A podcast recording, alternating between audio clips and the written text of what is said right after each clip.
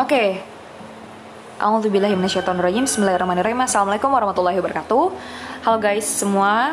Eh, saat ini di Deep Talk Podcast kali ini aku mau membawakan suatu tema suatu tema ya, suatu judul yang insya Allah ini bermanfaat banget baik untuk diri aku pribadi dan juga semoga buat eh, teman-teman semua.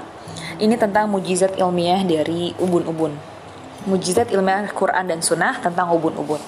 Nah, teman-teman, kita akan membahas nih ubun-ubun, c, ubun-ubun yang yang kita kata-katanya lucu ya. Menurut aku bahasa itu lucu banget, ubun-ubun kalau di Indonesia. Nah, sebenarnya kalau di bahasa Arab ini sendiri atau uh, lebih uh, lebih spesifiknya itu yang Allah sebutkan dalam Al-Qur'anul Karim itu dengan kata nausiyah atau ubun-ubun. Nah, teman-teman uh, mungkin pernah dengar nih surat Al-Alaq Al-Alaq itu ayat 16 nasiyatin kadibatin khotiah nah yang mana Al-Quran itu menyifati di situ ya kata nasiyah atau ubun-ubun itu dengan uh, kata-kata kadibatin khotiah nasiyatin kadibatin khotiah berdusta lagi durhaka. Nah kita kan mikir ya uh, apakah mungkin ubun-ubun tuh berdusta atau durhaka emang dia bisa ngomong? Atau bagaimana mungkin e, bisa durhaka atau berdusta? Sedangkan kalau lidah iya berdusta kan emang bisa ngelakuin ya. Tapi apakah ubun-ubun ini ada kaitannya dengan berdusta atau durhaka ini?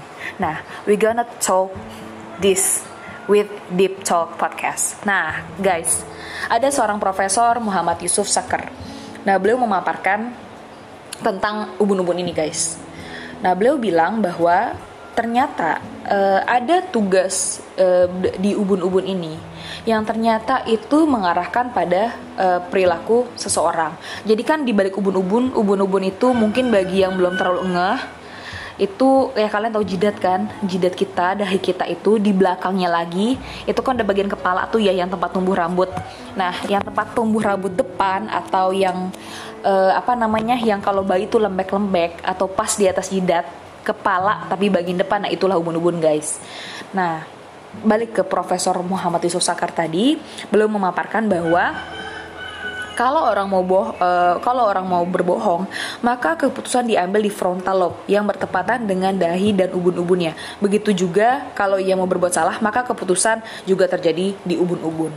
So jadi ke, orang mau ngambil keputusan untuk bohong atau mungkin dia mau berbuat salah ya itu ternyata itu dijalankan oleh fungsi otak yang namanya frontal lobe yang terletak di ubun-ubun. Nah, akhirnya uh, beliau juga memaparkan nih masalah ini menurut beberapa pakar ahli. Di antaranya adalah salah satunya adalah Prof. Keith Elmore yang menegaskan bahwa ubun-ubun merupakan penanggung jawab atas pertimbangan-pertimbangan tertinggi dan pengarah perilaku manusia. Sementara organ tubuh hanyalah prajurit yang melaksanakan keputusan-keputusan yang diambil di ubun-ubun. Ya mungkin semacam uh, kayak panglimanya atau rajanya mungkin seperti itu.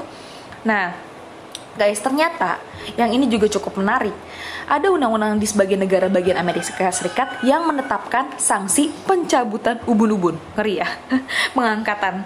Jadi dan ini dilakukan untuk gembong penjahat yang yang mungkin yang penjahatnya udah udah kelas kakap gitu ya. Dan saat itu sudah dicabut dari yang mana ubun-ubun itu merupakan pusat kendali dan instruksi, maka penjahat tersebut mengalami perubahan perilaku, yaitu jadi seperti anak kecil yang nurut aja kalau disuruh apa atau diperintah apa tuh nurut, kayak gitu. Nah, kita balik lagi ke ubun-ubun tadi. Organ di bagian uh, di bagian di balik uh, apa uh, atas dahi ini itu sebenarnya uh, ada tulang ya, tengko, tulang tengkorak yang ngelindungannya itu di, uh, disebut frontal bone. Nah, frontal bone ini itu tugasnya melindungi salah satu cuping otak yang disebut frontal lobe atau tadi ya uh, otak yang di ubun-ubun itu ya. Nah, ternyata di dalam uh, di dalamnya juga terdapat sejumlah pusat no, neo eh, gimana sih bacanya? Neorotis yang berbeda dari segi tempat dan fungsinya. Nah, guys, hmm, jadi uh, ada lapisan terbesar frontal lobe ini kan punya lapisan-lapisan juga ya. Lapisan terbesarnya itu uh, punya fungsi nih guys, masya Allah ya rumit banget ya otak manusia itu ternyata uh, itu punya fungsi terkait dengan pembentukan kepribadian individu. Nah, iya atau bagian terbesar dari frontal lobe atau otak di balik ubun-ubun, ya otak ubun-ubun itu loh guys, itu dianggap sebagai pusat tertinggi di antara pusat-pusat konsentrasi, berpikir, dan memori. Jadi fungsinya luar biasa penting dan juga itu uh, lapisan terbesar dari frontal lobe ini juga memainkan peran yang terstruktur bagi kedalaman sensasi individu dan ia memiliki pengaruh dalam menentukan inisiasi dan kognisi. Nah, lapisan ini atau lapisan dari ter, lapisan terbesar dari frontal lobe ini e, mengarahkan atau itulah yang mengarahkan sebagian tindakan manusia yang e, bisa menunjukin nih, nih apakah kepribadiannya ini orang yang jujur atau orang yang suka bohong, apakah dia e, akan mengambil kebenaran atau kesalahan atau e, dia akan e, berbuat baik atau malah berbuat buruk dan seterusnya. Nah, di sini juga lah orang juga bisa termotivasi untuk atau berinisiatif melakukan kebaikan atau kejahatan. Masya Allah ya, ternyata fungsinya sekrusial itu. Nah, habis itu juga Prof. Kate Elmore juga uh, akhirnya neliti nih ya guys. Uh, pokoknya melakukan telah melakukan penelitian uh, uh, apa namanya bersama beberapa ahli lainnya tentang mujizat ilmiah di dalam ubun-ubun pada seminar internasional di Kairo. Nah, beliau itu nggak cuma berbicara tentang fungsi dari frontal lobe tadi atau uh, bagian ubun-ubun manusia itu, tapi uh, beliau juga merembet kepada fungsi ubun-ubun pada otak hewan dengan berbagai jenis.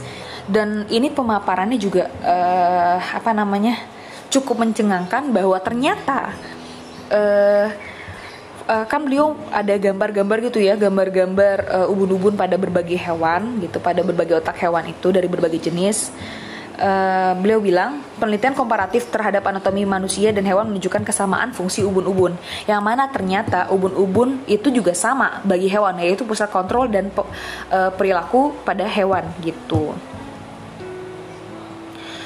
Ter, uh, hewan ini lebih spesifik adalah hewan-hewan yang memiliki otak gitu ya guys dan juga memiliki frontal lobe. Nah, habis itu uh, seketika itu pernyataan Profesor Keith mengingatkan saya uh, pada firman Allah ya saya di sini jadi ya apa namanya uh, Prof uh, Yusuf tadi ya Muhammad Yusuf Sakar yang mana uh, di uh, di sini ya dari pernyataan Prof uh, Keith Elmore itu. Jadi kita ingat kalau kita buka coba guys kita buka bareng-bareng Quran surat Hud ayat 56 di situ dan ini menurut gue persis banget sih. Masya Allah tidak ada suatu binatang melata pun melainkan dialah yang memegang ubun-ubunnya. Sesungguhnya Tuhanku di atas jalan yang lurus. Ulang sekali lagi, tidak ada suatu binatang melata pun melainkan dia yang memegang ubun-ubunnya. Sesungguhnya Tuhanku di atas jalan yang lurus. Oke. Okay. Tidak ada suatu binatang melata pun melainkan dialah yang memegang ubun-ubunnya. Sesungguhnya Tuhanku di atas jalan yang lurus. Oke. Okay. Nah, guys jadi kan juga di sini di ayat ini jelas ya di Hud Quran surat Hud ayat 56 ini bahwa uh, binatang melata itu juga Allah ku kuasa atau Allah punya kontrol untuk uh, ubun-ubun binatang melata sekalipun gitu. Uh, dan uh, ada juga beberapa hadis Rasulullah SAW yang membahas ini seperti doa Nabi yang uh, berbunyi, Ya Allah, sesungguhnya aku adalah hambamu, anak hamba laki-lakimu, dan anak hamba perempuanmu. Ubun-ubunku ada di tanganmu. Oke, okay, ada doa lagi, doa lainnya dari Rasulullah Shallallahu Alaihi Wasallam. Aku berlindung kepadamu dari kejahatan setiap sesuatu yang engkau pegang ubun-ubunnya. Dan juga ada ada sabda lain dari Rasulullah Shallallahu Alaihi Wasallam yang berbunyi, kuda itu diikatkan kebaikan pada ubun-ubunnya hingga hari kiamat. Nah, kalau kita coba komparasikan dengan uh, nas-nas atau dalil-dalil di atas, maka kita bisa nyimpulin bahwa ubun-ubun itu juga ya betul gitu merupakan pusat kontrol dan pengendali perilaku manusia dan juga termasuk pada hewan gitu yang memiliki ubun-ubun atau frontal lobe tadi ya gitu. Nah, guys, uh, apa namanya? Jadi ternyata apakah informasi ini uh, sudah diketahui oleh uh, manusia atau mungkin di ilmu pengetahuan sebelumnya. Nah, Prof. Kate Elmore uh, bilang informasi-informasi yang kita ketahui tentang fungsi otak ini sebelum it, uh, ulang ya, sorry, informasi-informasi yang kita ketahui tentang fungsi otak itu sebelumnya belum pernah disebutkan sepanjang sejarah. Dan kita tidak menemukan sama sekali dalam buku-buku kedokteran. Seandainya kita mengumpulkan semua buku pengobatan di masa Nabi Shallallahu Alaihi Wasallam dan beberapa abad sesudahnya, maka kita tidak menemukan keterangan apa pun tentang fungsi frontal lobe atau ubun-ubun. Pembicaraan tentangnya tidak ada kecuali dalam kitab ini atau Al-Quran Al-Karim. Nah, hal itu menunjukkan bahwa ini adalah ilmu Allah yang pengetahuannya meliputi segala sesuatu dan membuktikan bahwa Muhammad Wasallam adalah utusan Allah. Nah, jadi guys, fungsi ini sendiri, fungsi frontal lobe ini sendiri di dunia sains itu baru diketahui pada kisaran tahun 1842, yaitu ketika salah satu pekerja dari Amerika Serikat kerja di Amerika Serikat sorry itu tertusuk ubun-ubunnya. Nah terus ternyata hal itu memberikan perubahan perilaku pada uh, apa si korban itu tapi fungsi otak lainnya itu eh fungsi tubuh lainnya tuh nggak nggak berbahaya. Kan kadang ada ya kayak misalnya kita jatuh nih di bagian belakang uh, terus kita kayak uh, ada yang geger otak lah atau apa gitu ya. Jadi mempengaruhi juga organ-organ yang lain atau mungkin ada yang jadi stroke atau dan sebagainya. Tapi tapi saat saat si uh, apa namanya pegawai atau pekerja di Amerika Serikat yang terus ubun-ubunnya imbasnya itu adalah perbedaan di perilakunya. Tapi organ-organ lainnya organ-organ tubuh lainnya atau otak lainnya tuh fine fine aja gitu. Uh, dan itu nggak membahayakan fungsi tubuhnya yang lain. Dari sinilah para dokter mulai mengetahui fungsi frontal lobe dan hubungannya dengan perilaku seseorang gitu. So guys, uh, kesimpulannya dari sini yang bisa uh, aku simpulin ya jelas ya ini kan sains aja uh, dunia kedokteran aja baru mengetahui ini secara gamblang itu di abad ke uh, di abad ke yang baru-baru berapa puluh tahun ini gitu ya. Jadi dan masya Allah di Al-Quran jelas banget tersebutkan bahwa ya itu tadi kan ubun-ubun yang di surat Al-Alaq tadi ya di mana uh, apa namanya ubun-ubun orang yang uh, durhaka kemudian juga uh, ubun-ubun uh, binatang yang melata gitu jadi uh, di situ uh, tersiratkan bagaimana uh, balik ke awal tadi apakah ubun-ubun bisa ngomong atau ubun-ubun bisa berdosa. Ternyata ya ubun-ubun itulah pusat kontrol perilaku manusia dan fungsinya bahkan kita kalau kita ekspor lebih jauh fungsinya sangat-sangat uh, luar biasa penting ya dalam hidup kita gitu. Kalau kita nggak bisa berfungsi dengan baik ubun-ubun ya gue nggak kebayang deh.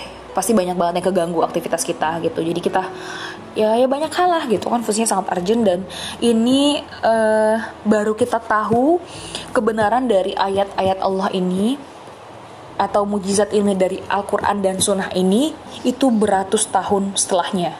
Beratus tahun setelah turun ayat ini atau sekitar 14 abad setelahnya.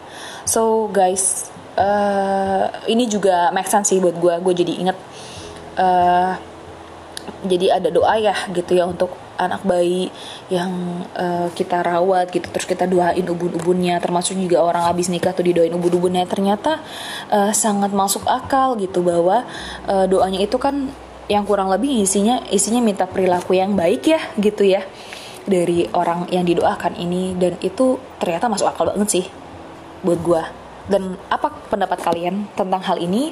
Atau mungkin kalian ada juga ayat-ayat lain? Atau mungkin hadis-hadis lain yang kalian tahu mujizat ilmiahnya kalian boleh share di kolom komentar. Uh, kurang lebih ya sorry kalau gue ada salah-salah kata. Aku ada salah-salah aku gue ya udah terserah. Sama aja. Uh, kalau ada salah-salah kata semoga bermanfaat. Baik untuk diri aku pribadi ataupun uh, buat teman-teman semua. See you in the next podcast. Insyaallah assalamualaikum warahmatullahi wabarakatuh